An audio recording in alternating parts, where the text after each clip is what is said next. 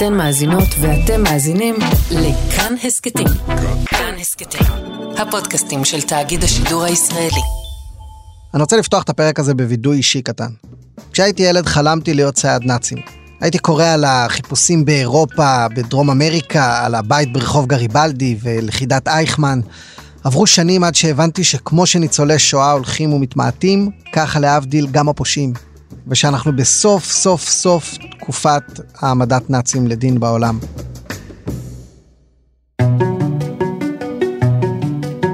שלום לכם, אתם מאזינים לעוד יום, אני עקיבא נוביק, והנושא של הפרק הזה הוא הנאצים האחרונים שנשארו בעולם, ומה קורה איתם. שלום לכתבתנו באירופה, אנטוניה ימין. שלום עקיבא.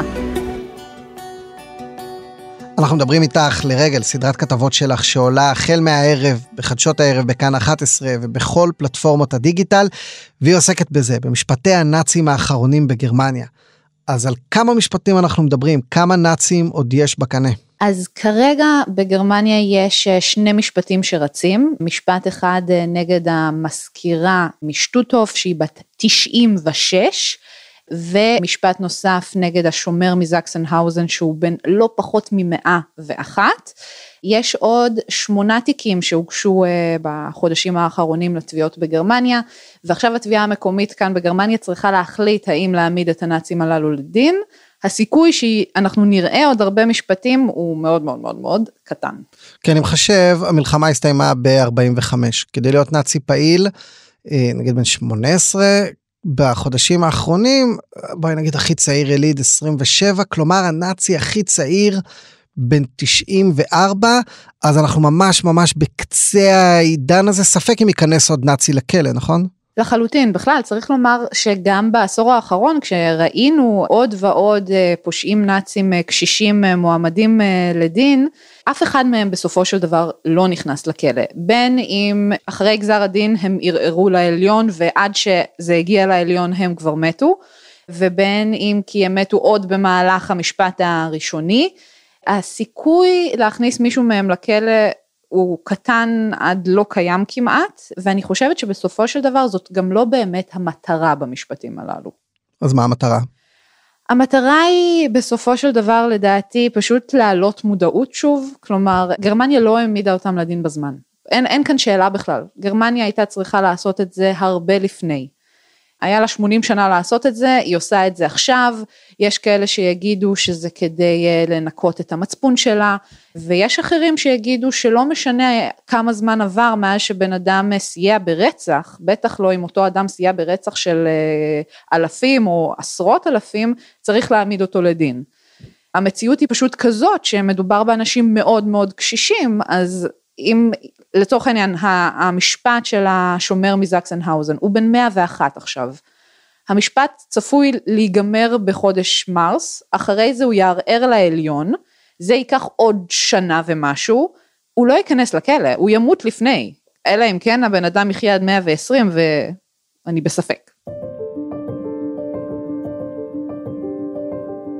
אז בואי נחזור ליום שבו הסתיימה השואה, 8-9 במאי 45. בגסטאפו ובאס-אס ובטח בוורמאכט היו מיליוני אנשים. אה, המפלגה הנאצית הקיפה מיליוני אנשים. מה קרה בבוקר שאחרי? איך התחילו משפטי הנאצים? סדרת המשפטים הראשונה שכמובן כולם זוכרים זה משפטי נירנברג. on the counts of the indictment on which you have been convicted, the tribunal sentences you to death by hanging. Joachim von Ribbentrop, death בעלות הברית למעשה אה, מעמידות לדין את בכירי המפלגה הנאצית, את בכירי האס-אס, כבר בנובמבר 1945, כלומר מאוד מאוד מהר אחרי המלחמה. 185 בכירי צמרת שלטון ואס-אס מועמדים שם לדין, 142 נמצאו אשמים ו-24 מהם גם הוצאו להורג. אלה המשפטים הגדולים, מה שאנחנו רואים ממש מיד אחרי המלחמה, כמובן שבמקביל היו גם משפטים באוקראינה, היו משפטים ברוסיה, אני מזכירה ב-61 ישראל אה, מעמידה לדין את אדולף אייכמן. במקום זה בו אני עומד לפניכם שופטי ישראל ללמד קטגוריה על אדולף איישמן, אין אני עומד יחידי. עמדי ניצבים כאן בשעה זו שישה מיליון קטגורים, אך הם לא יוכלו לקום על רגליהם ואז ב-63 אה, גרמניה המערבית נזכרת שיש עוד לא מעט נאצים שצריך להעמיד לדין והיא בעצם מתחילה בסדרת משפטים שנקראת אה, משפטי אושוויץ השניים. 24 Strafakten standen vor einem Jahr am Anfang eines Prozesses, der bereits jetzt als Auschwitz-Prozess in die deutsche Geschichte eingegangen ist. גם שם אה, מועמדים לדין קצינים ששירתו במחנות, אבל אלה כבר קצינים בדרגה בינונית. כלומר, את הבאמת באמת גדולים העמידו לדין מיד אחרי המלחמה. אה, ולקחו את הזמן עם, ה, עם האחרים.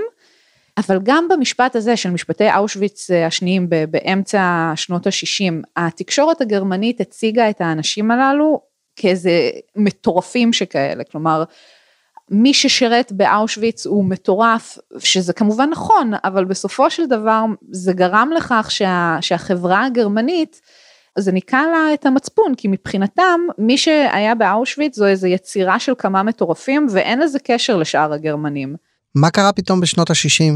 זה, זה שילוב של כמה דברים. כלומר, צריך לזכור כמובן שמיד אחרי המלחמה, השופטים, התובעים, עורכי הדין, הם כולם עדיין הגיעו מהמערכת הנאצית עצמה. כלומר, המלחמה נגמרה, בעלות הברית הגיעו, אבל כל צמרת המשפט היא צמרת משפט ששירתה תחת הרייך השלישי, כלומר זה לא שהיה אפשר להביא עורכי דין אה, יש מאין, אז היו צריכים לעבור קודם 30-20 שנה, כלומר דור אחד היה צריך לעבור כדי שבאיזשהו שלב בכלל יהיו לנו כאן בגרמניה שופטים ועורכי דין ותובעים חדשים שלא היו שייכים למערכת הנאצית. וזאת בעיה שהעולם מתמודד איתה גם במערב גרמניה וגם במזרח גרמניה. כל המערכת הגרמנית הייתה אה, שייכת למפלגה הנאצית ולמשל השטאזי או כל משטרה שהוקמה צריכה כנראה לקום על תשתית הגסטאפו ואי אפשר להקים מדינה חדשה לא על בסיס המדינה שעכשיו מסיימים אז נכון לומר שעשו בעצם הפרדה בין בכירי הנאצים לבין הנאצים הפשוטים כדי לא להעמיד לדין אה, מאות אלפים? לחלוטין, כלומר, תתאר לעצמך, המלחמה נגמרת, אם היו צריכים באותה תקופה להעמיד לדין את כל מי שהיה מעורב, את כל השומרים, את כל המזכירות, את כל, את, את כל מי שהיה במחנות וגם את מי שסייע להם מבחוץ, אתה יכול רק לתאר לעצמך שהיו צריכים להעמיד לדין חצי מדינה כמעט. אי אפשר לבנות ככה מדינה מחדש. לקח זמן גם מחשבתית להבין שצריך להעמיד את האנשים האלה לדין, לקח זמן לצמרת המשפט, אה, לעורכי הדין, לתובעים בעצם להחליף דור, להחליף דיסקט גם בראש שלהם. אה, ובסופו של דבר אסור לשכוח שבעלות הברית כבשו את גרמניה והייתה להם דוקטרינה מאוד מאוד מסודרת, הם האשימו את הגרמנים, הם גרמו להם להרגיש רע עם עצמם, ומגיע להם, כן? אבל אז בשנת 65, אחרי משפטי אושוויץ, לציבור הגרמני הפשוט לכאורה כבר היה נמאס, כלומר הוא אמר די, העמידו לדין כבר את הבכירים, העמידו לדין את הקצינים הבינוניים, סקר דעת קהל אה, מאותם אה, שנים גילה למשל ש-57% מהגרמנים לא חושבים שיש צורך במשפטי נאצים נוספים. ובכלל, מערכת המשפט הגרמנית תמיד הייתה כזאת של כן, נכון, צריך להעמיד את האנשים האלה לדין, יש גם לחץ בינלאומי, ישראל לוחצת, ארצות הברית לוחצת, בטח אחרי משפט אייכמן, אבל זה תמיד היה רק לא יותר מדי. אה, זאת הייתה המחשבה כאן בגרמניה. ולצד מדינות שהעמידו לדין קבוצות שונות, דרגים שונים במנגנון הנאצי, ממתי יש את התופעה הזאת של אה, בודדים, של אה, אנשים שפשוט מקדישים את חייהם לצד נאצים למצוא אותם אחד-אחד? אמ, צעדי נאצים זו, זו תופעה מעניינת, כלומר הם היו קיימים כמובן גם במשפטי אייכמן אמ, והם קיימים עד היום, אה, יש את אה, צייד הנאצים אה, המוכר אפרים זורוף ממרכז ויזנטל, אנחנו גם מראיינים אותו בסדרה שלנו, שעד היום הוא באמת הפך את זה לסוג של משימת חייו למצוא כל נאצי מתחת לכל אבן על הגלובוס הזה. אה, והוא עדיין עושה את זה, ואני חושבת ש, שמדובר באנשים שבאמת הפכו את זה למשימת חייהם. וכמובן שהעבודה שלהם אה, משתנה עכשיו אה, לאט לאט בגלל ש, שאין עוד הרבה.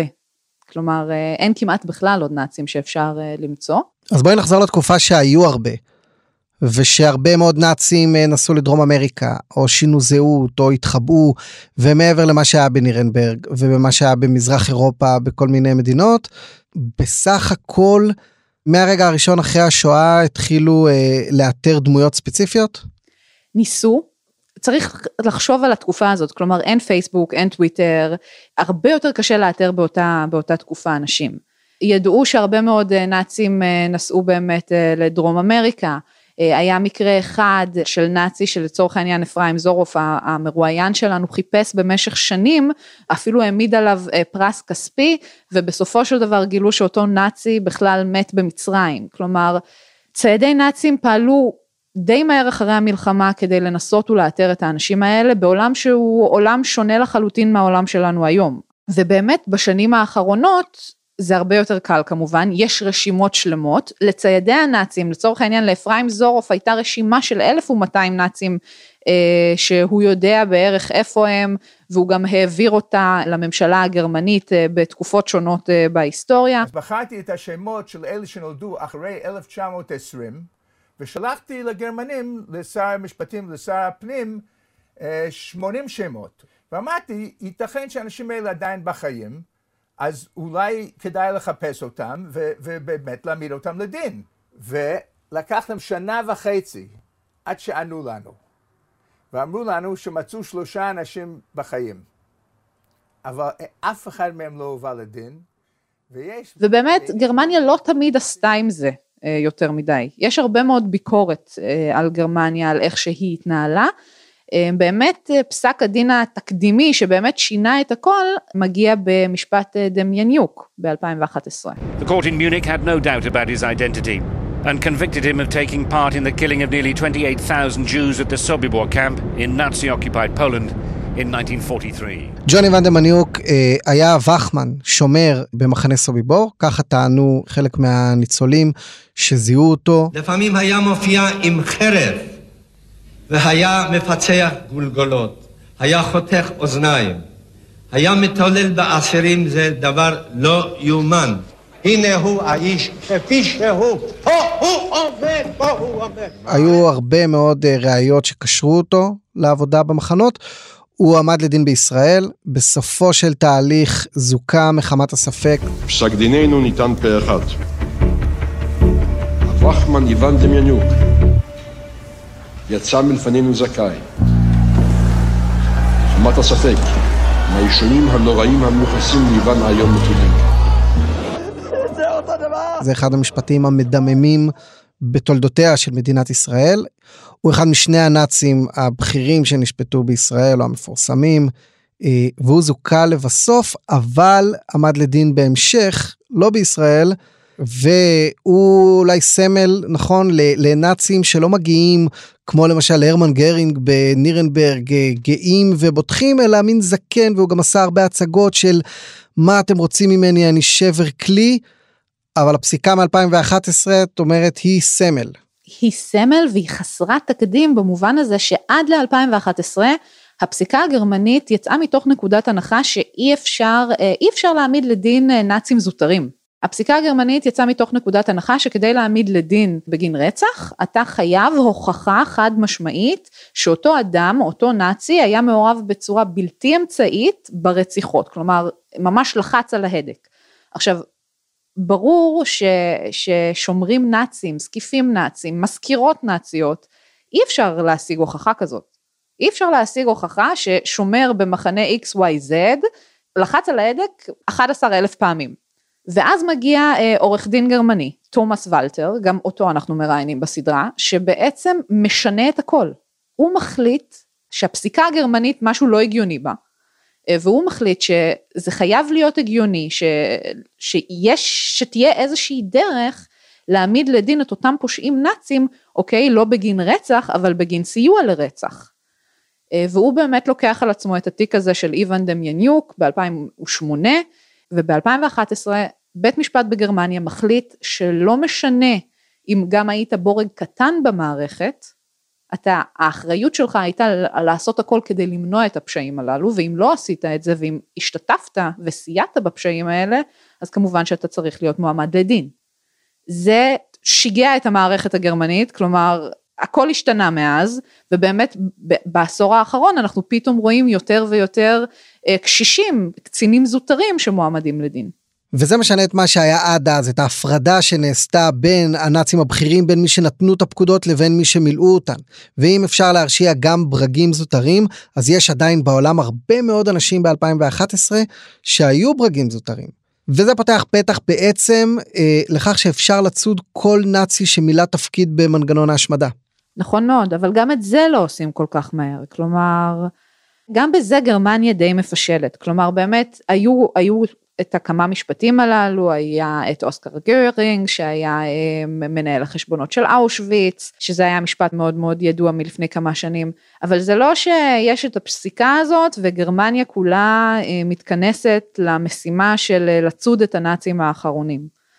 ושני המשפטים שמתנהלים היום זה כנראה באמת המשפטים האחרונים, והמטרה שלהם היא בסופו של דבר שונה, היא לתת איזושהי תחושת צדק לקורבנות, לשורדי השואה שעדיין חיים איתנו, אה, וכמובן לדור השני ולדור השלישי. והמטרה אולי אפילו יותר חשובה היא לחנך לידיעת השואה. צריך לזכור שהדור הצעיר היום בגרמניה הוא לא מעורב, הוא לא מכיר את זה עד כדי כך, כלומר לא מדובר ב, בילדים ובני נוער כמו אצלנו בישראל, ש, שבאמת אה, גדלים על זה מהשנייה שהם נכנסים לבית הספר. כמובן שגם מלמדים את זה כאן בגרמניה, אבל אבל זה לא הנושא המרכזי ש, ש, שמעניין אותם, וברגע שיש משפט כזה, והתקשורת הגרמנית עליו.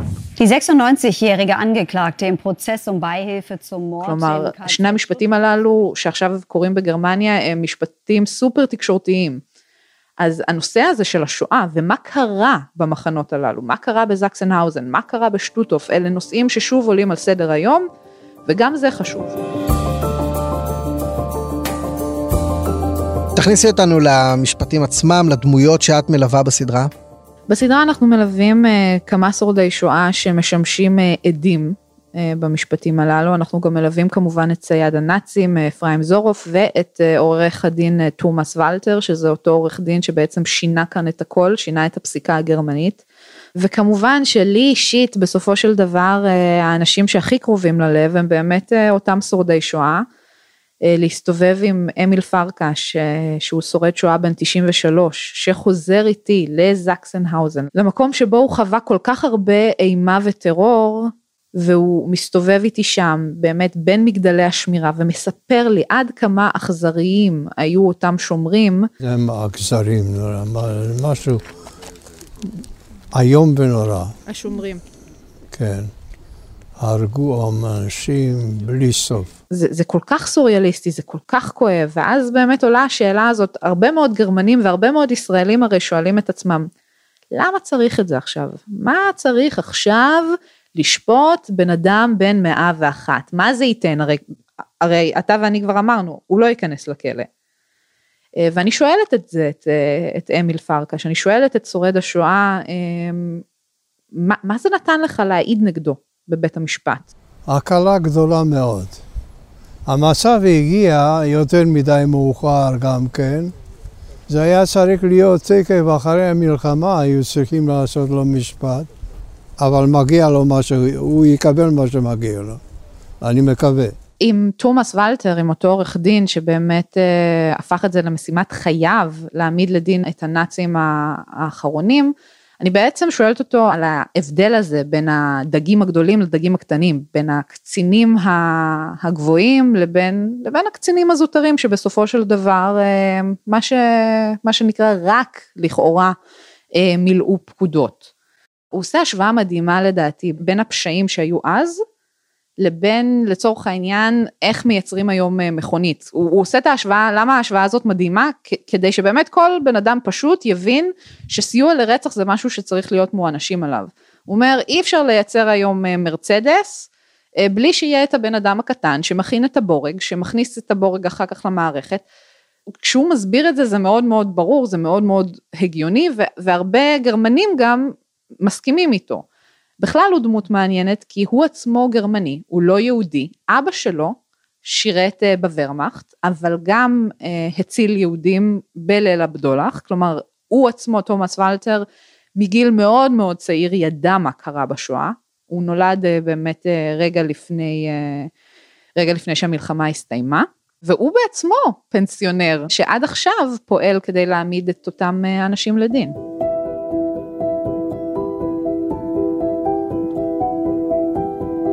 נגעת קודם ביחס הגרמני, בדעת הקהל הגרמנית, באיך שהם אה, מלמדים שואה בגרמניה, ואת מדברת עם אה, צאצאים דור שני, שלישי, רביעי, לפושעים נאצים.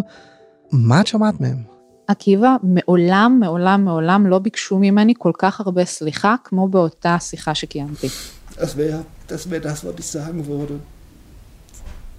Und ich weiß, da kann man, ich würde um Vergebung bitten und ישבתי עם כמה צאצאים אה, של אה, נאצים, חלקם נאצים בכירים יותר, חלקם אה, נאצים זוטרים יותר.